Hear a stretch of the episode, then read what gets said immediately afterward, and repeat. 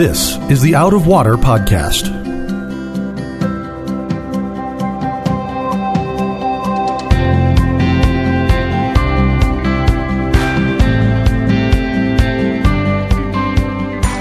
Thanks for checking out our podcast. I'm the guy behind the controls, Mark Lautenschlager. Out of Water is a production of Rio Vista Community Church in Fort Lauderdale, Florida. You can find Out of Water on iTunes, Google Play, or Spotify.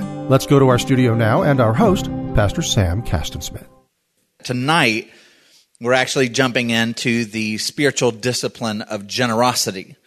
And the Bible, when Jesus talks about all the different spiritual disciplines, whether it's prayer, fasting, reading scripture, all of them, he talks more about generosity and what you do with your resources than he does any other thing. And, and it's not even close.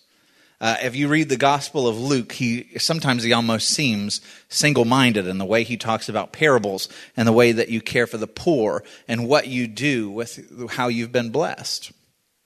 The first truth that you have to wrestle with before you can allow God to come and start uh, negotiating with your heart, you have to realize whose stuff is this? And so, truth number one, before we even go down this road, is everything belongs to God. Everything belongs to God. So, here's just, we're going to rifle through some scriptures, but this is just, he beats this into our heads throughout the scripture. So, after God has liberated the Israelites, right? He's liberated them out of Egypt. He's liberated them out of slavery. He's about to give them a brand new life where they have freedom, where they can own possessions and have private property and do all these things. But before he gives them the Ten Commandments, in the chapter before that, he says, You yourselves have seen what I did to Egypt and how I carried you on eagle's wings and brought you to myself. Now, if you obey me fully and keep my covenant, then of, out of all the nations, you will be my treasured possession. Although the whole earth is mine, you will be for me a kingdom of priests and a holy nation.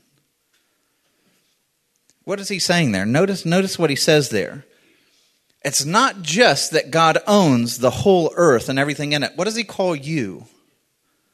You are his treasured what? Possession. So when you come to the negotiating table, you're not just saying, okay, what of mine do you own?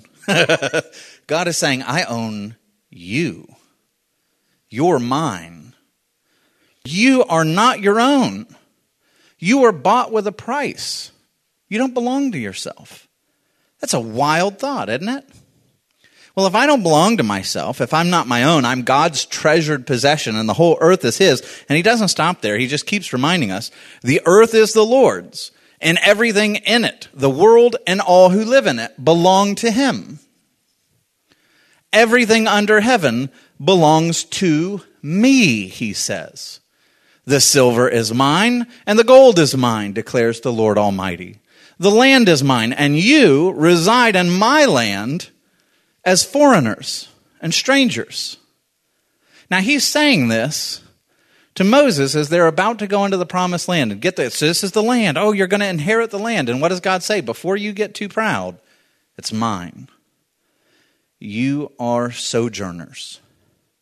This is not one. That's good news because this is not your ultimate home. This is not your ultimate destination, right? The land is mine. You're merely sojourners. You're merely aliens here. You're just passing through. So don't treat what you get here as your own. So God owns everything. And the other truth is you'll never outgive God, ever. Like you will never, ever reach the level of generosity that God has had toward us. Not only does He give us this creation and allow us to be stewards of it, but can you think of anything that you have that ultimately didn't come from the hand of God? Anything? I mean, we're quick to want to say, well, I earned it. I, I, I earned it. Look at my bank account. I earned what's in there. And God would say, what did you earn it with? With the hands I gave you? With the brain I gave you? With the personality I gave you? With the talents that I gave you? Breathing the air that I gave you? What do you have that ultimately doesn't come from his hand? Nothing. And then, this is the wild part. This God, who is unbelievably generous, sets all of his wealth aside, comes into this world, experiences poverty, is born in a feeding trough, in a cave, rejected. There's no room for him. He grows up knowing hunger. He knows homelessness. He knows all of this. Why? He didn't have to do that. He's God. He created gold. And yet he sets it aside. Why? Generosity to you. He forfeits everything so that you can have wealth, so that you can have an inheritance to the infinite degree. You'll never outgive him. Even in heaven, You'll never outgive him. All of the joy, all of the peace, all of the blessings that will pour your way forever are coming graciously from him in heaven forever. Even in heaven, you're not going to outgive him. This is a picture of an ash heap. And so, what you see there is poor people. This is in India. And what they would do is well, they would go to the landfill, and landfills are super volatile. They burn ferociously. And then afterwards, the children would be sent out with bags to come through the landfill, to go through all the ash and look desperately to see if anything was discarded that they could then take for their family. And God comes in Psalm 113 just to give you an idea of his character. This is just wonderful. In Psalm 113, it says, Who is like the Lord our God? the one who sits enthroned on high. So it tells you who he is. He's entitled to sit on the throne. He reigns over all things on the throne of heaven, who stoops down to look on the heavens and the earth. That's just kind of fun. He stoops to look on the heavens. and he raises the poor from the dust and lifts the needy from the ash heap, and he seats them with princes and the princes of his people. And what I love about this is the desperate, the poor, they go to the ash heap, and what are they looking for? They're looking for stuff that the rest of the world considers utter trash. And this is the God who deserves to sit on the throne of all things, who sits on the throne of all things, who stoops down and lifts those on the ash heap to become princes. That's really good news for us, by the way. This reminds us of Job. Do you remember the story of Job? when he's stricken with, with health issues and, and he's got sores all over his body and his family has been taken away from him and he's in utter misery, what does he do? He goes and sits on the ash heap and takes broken pottery shards that he has found and he begins to just cut away at his sores. And so when you read this, like I can't help but think of Job when he's sitting on the ash heap wondering, where are you, God? Have you forsaken me? I'm, I'm, I am, I am like this landfill. I am utter trash. And this is the God who comes to the ash heap and lifts those out of it to become princes.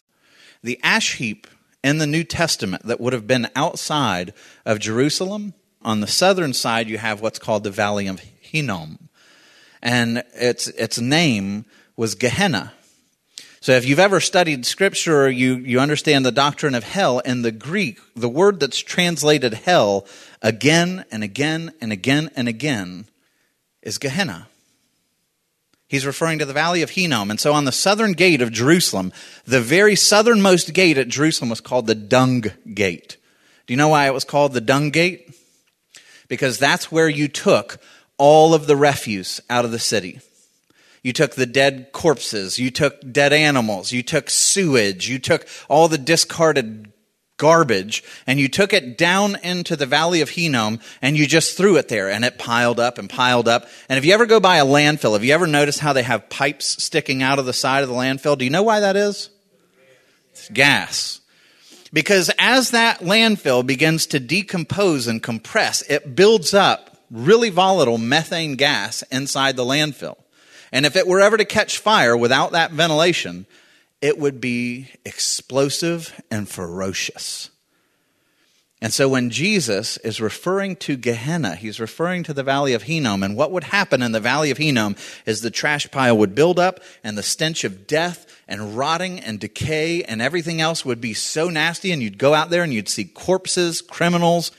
And every once in a while, the stench would get so bad. What's the only way you could get rid of the stench? You'd light a match or whatever they had back then, rub some stones together or sticks and they would go out there and they would set fire to Gehenna. And it would burn wildly. The methane pockets would catch and it would go! And it would burn for days and days and days, just consuming everything in it. And so when Jesus is referring to hell, he's giving them a vivid picture that they all know about. The stench, the heat, everything about it is awful. You're looking at all the bones and skeletons and everything else that are out there and it's a horrid sight. When Jesus is referring to Gehenna, he's referring to the ash heap because after, after that thing would cease to burn, the poor would rush out and start going through the ashes looking for treasures, right? Jesus doesn't just lift the poor out of the ash heap to become princes. He literally, when we think of Jesus taking on the condemnation, to descending into hell, as the Apostles' Creed says, he literally goes into the picture of Gehenna and trades places with the poor. He goes to the ash heap so that those that are poor and suffering can be lifted up as princes. And so God is so generous. Think about that. He came to suffer that fate to lift those who have nothing to offer back to him it's wildly generous. And that brings us to truth number three.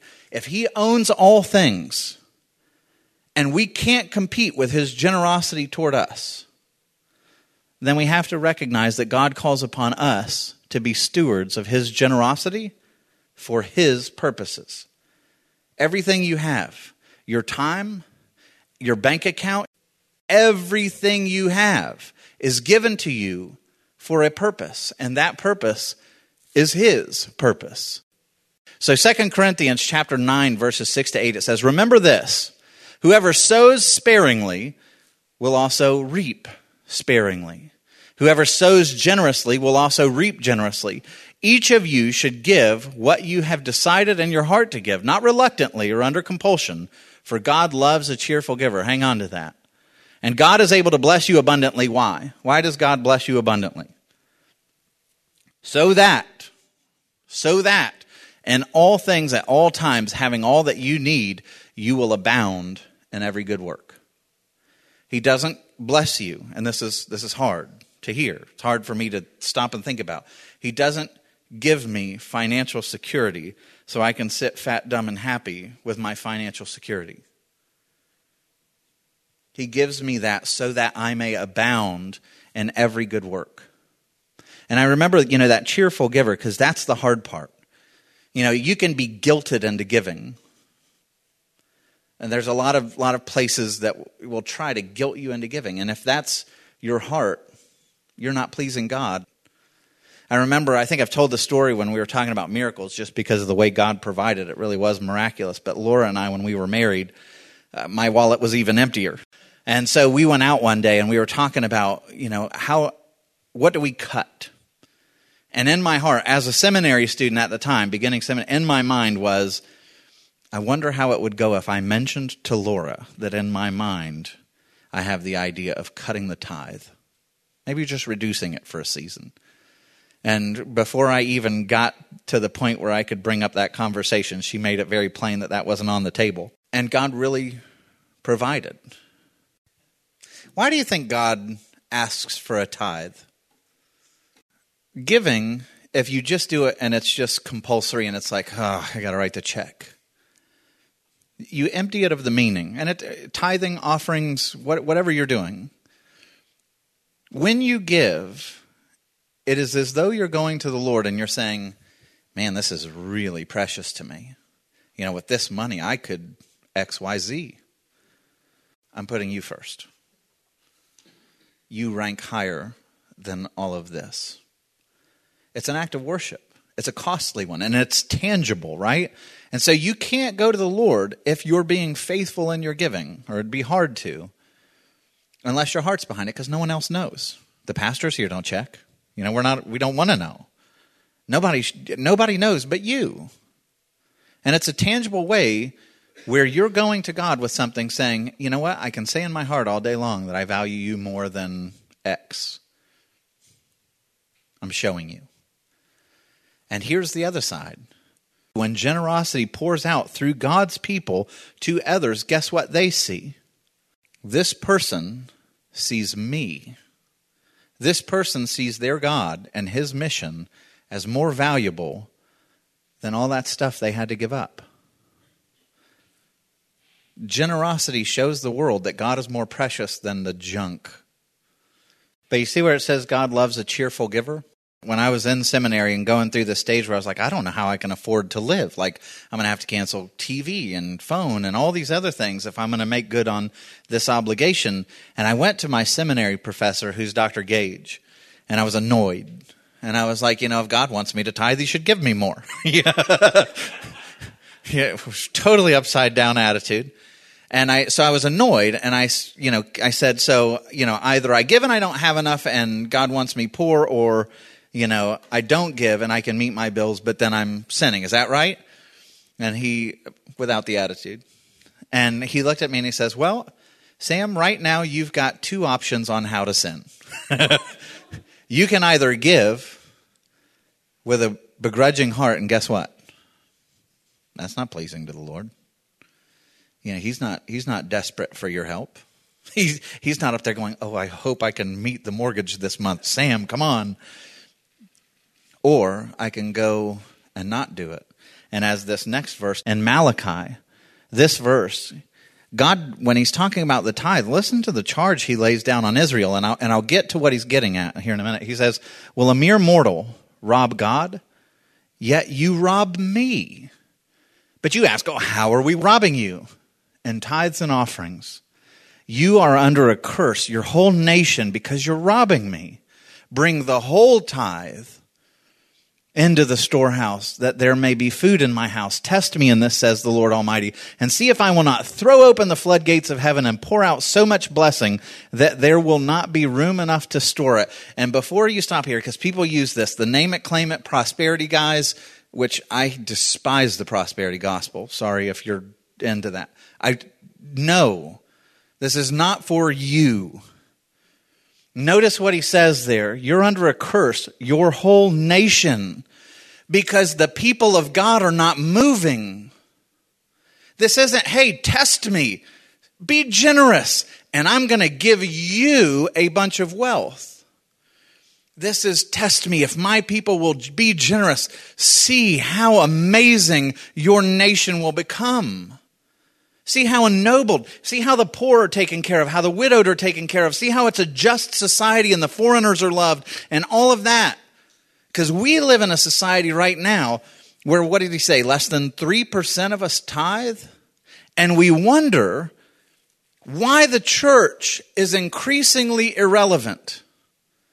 You know, my mom, she was raised up Catholic, and I, she was raised by an alcoholic father. She lived in the projects of Louisville. She was poor, very poor. And she says, like gr- growing up, that if it were not for her local church, their family would have been a mess. But they welcomed the kids. They took care of them after school. They gave them training. They helped them with clothes. They gave them an education. They helped with her dad's rehab. The church was everything to their family. And as the church become, do you know that the church by percentage ratio gave more during the Great Depression than we do today?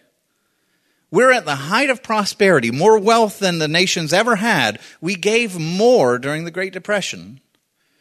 Do you know, I saw the statistic today, that people making $20,000 a year are eight times more likely to give to their church than those making 75? Why? We've become in love with our wealth and we sacrifice the poor, those that are hurting, for our comfort. We do. That's a, that's a hard thing. That's me, by the way. This is something Laura and I have been talking about in recent days as I've been having to prepare this, and it's like, man, I, I don't feel like the Lord looks at me and goes, Yeah, Sam, you're a faithful steward right now. Because I'm not, I'm not sacrificing. I'm, I'm not loving sacrificially the way that He calls on us to love. And so, what happens in that is the relevance of the church goes down. Like I was talking about in the founding era of American history, the church was responsible for being the social safety net of society. The church was responsible for running schools and universities, hospitals, orphanages, rehab services, charities to the poor, and increasingly, who now does all of that here? The government. I despise socialism. I think it's anti biblical. I think it's evil, honestly to trust human beings with that much power. But here's the other side of that. If under a capitalist structure where freedom and liberty exist, if the church is not caring for the poor, it's just as wicked. Because in capitalism, it's dog eat dog. We'll chew one another up and leave the poor and oppressed and the foreigner and the widow and the orphan behind in the wake. And that's just as detestable in the sight of God.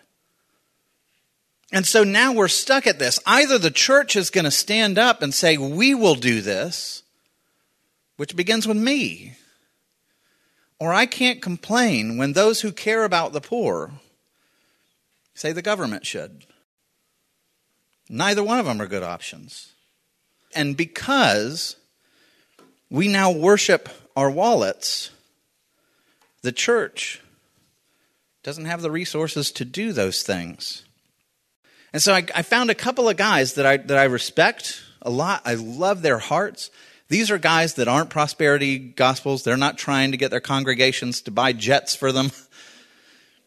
These are guys that have walked away from money and walked away from fame and set aside megachurch pulpits for the sake of the gospel. Francis Chan being one. Listen to what he says. It's just really, I love this guy. You know, I grew up in a church that said, you know, you give 10%, period. So that's the goal. That's, if you get there, you're great, you're godly. Um, so I did that. And I did it faithfully, and sometimes I would give a little bit more if I felt guilty in a sermon. And um, But then as I began to study the scriptures more, I saw, uh, I think I'm supposed to do more than that. And. Um, so I started giving a little bit more, and the Lord just kept taking care of us. Um, but then the real change took place when I went to Africa the first time, and and I felt something for the people, and I loved the people. And it wasn't giving out of guilt, it wasn't giving out of anything more than want and love. It's like, wow, I would much rather build them a high school than buy a new truck. You know, like that would give me much more joy because these are friends of mine now. And so that's when things started to change. And then when I look at it biblically, I go, yeah, and I think that's right.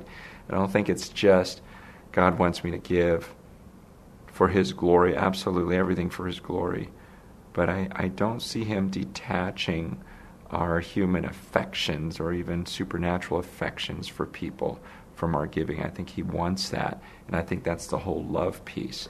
And that's when we just, I came home from Africa and said, uh, you know, honey, let's, let's just see how much we can give away. Let's just figure it out. Let's start selling things. Let's, let's go nuts on this um, because I've fallen in love with these people. And as we started doing that and giving more and more, the Lord just blessed us more and more.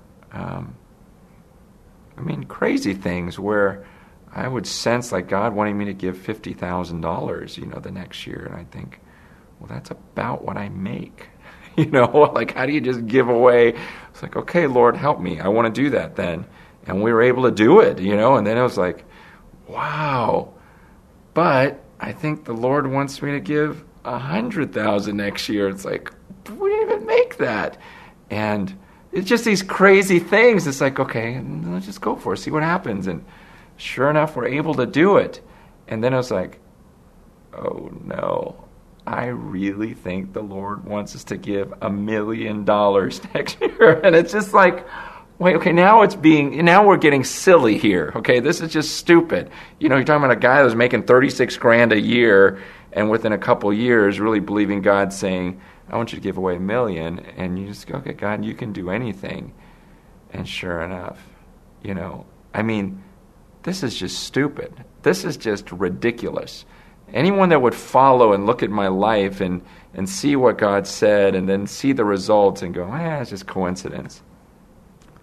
It, it's just ridiculous. Um, so God has always blessed when I've given, and the more faith and the, I, I'm just getting more and more enjoyment out of it. Um, so I just do it more and more. And, and I'm not saying I can't be tempted um, by that because I can be tempted in any area.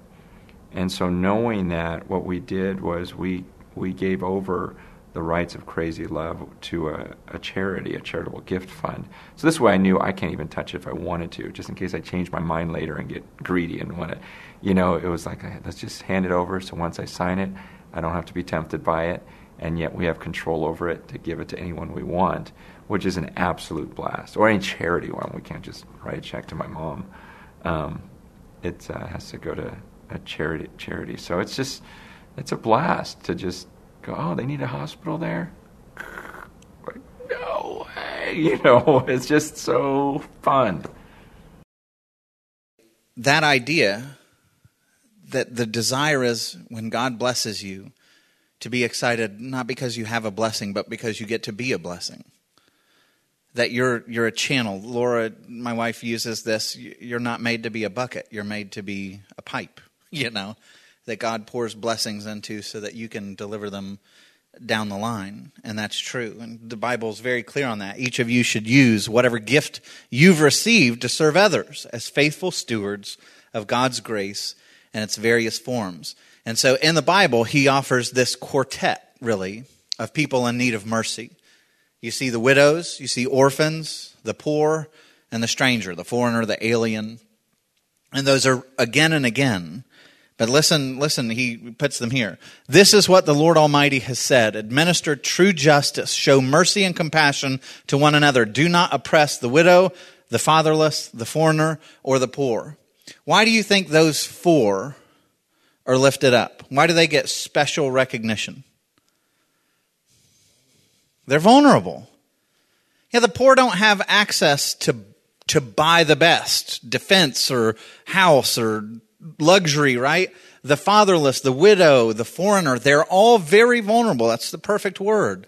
And God is saying, if you're secure, if I have blessed you to where you're living in security, then you need to be my hands and feet to care and make sure that the vulnerable are protected and lifted up and blessed. You are my agent. When the poor are out there praying, you are his answer. You ever thought about that? You are the amen to some of these people's prayers if you have means. Do not be afraid, little flock. This is Jesus. For your Father has been pleased to give you the kingdom. So he starts by saying, What more do you want? like, is there, is there any further generosity that you could ask for? He's given you the kingdom. Sell your possessions and give to the poor. Provide purses for yourselves. Buy purses for yourselves that won't wear out. So, what you put your treasure in, get one that won't wear out. What is that one? It's, it's the kingdom. And put your, put your savings, put your, your money, your resources in that. It will not wear out. Jesus says, you know, don't store up treasure where? Here, where rust destroys, moth eats, but store up your treasures where? In heaven. Make that your purse, where it never fails, where no thief comes, no moth destroys. For where your treasure is, there your heart will be also. And that brings you to truth four. The Bible repeatedly links our future reward or judgment to our level of generosity in this life. Let me tell you what I'm not saying. If you have authentic faith in Christ, if you trust Him, this is not about earning your salvation, but this is saying that if you have authentic faith, you will be generous. if you understand what has been given to you and you authentically believe what and what has been given to you, it will be impossible for you not to be generous. That's what the scriptures teach. It's like Martin Luther said, yes, you're saved by faith alone, but that faith never remains alone. It produces things. And so here you go. Matthew 6. This is our passage for this Sunday, actually. When you give to the needy, don't announce it with trumpets as the hypocrites do in the synagogues and on the streets to be honored by others. Truly, I tell you, they've received their reward in full. So if you're announcing what a great guy you are to everybody all the time, okay, enjoy that. But if not, there is a reward for you. But when you give to the needy, don't let your left hand know what your right hand is doing so that you can give in secret. That means your heart, the motive behind it is purely the Lord. Then your Father, who sees what's done in secret, will reward you. So there's a reward for that. Whoever finds their life will lose it. Whoever loses their life for my sake, who, who says, Hey, here I am. Take all of me. I'm all in. Use me however you want. They will find their life.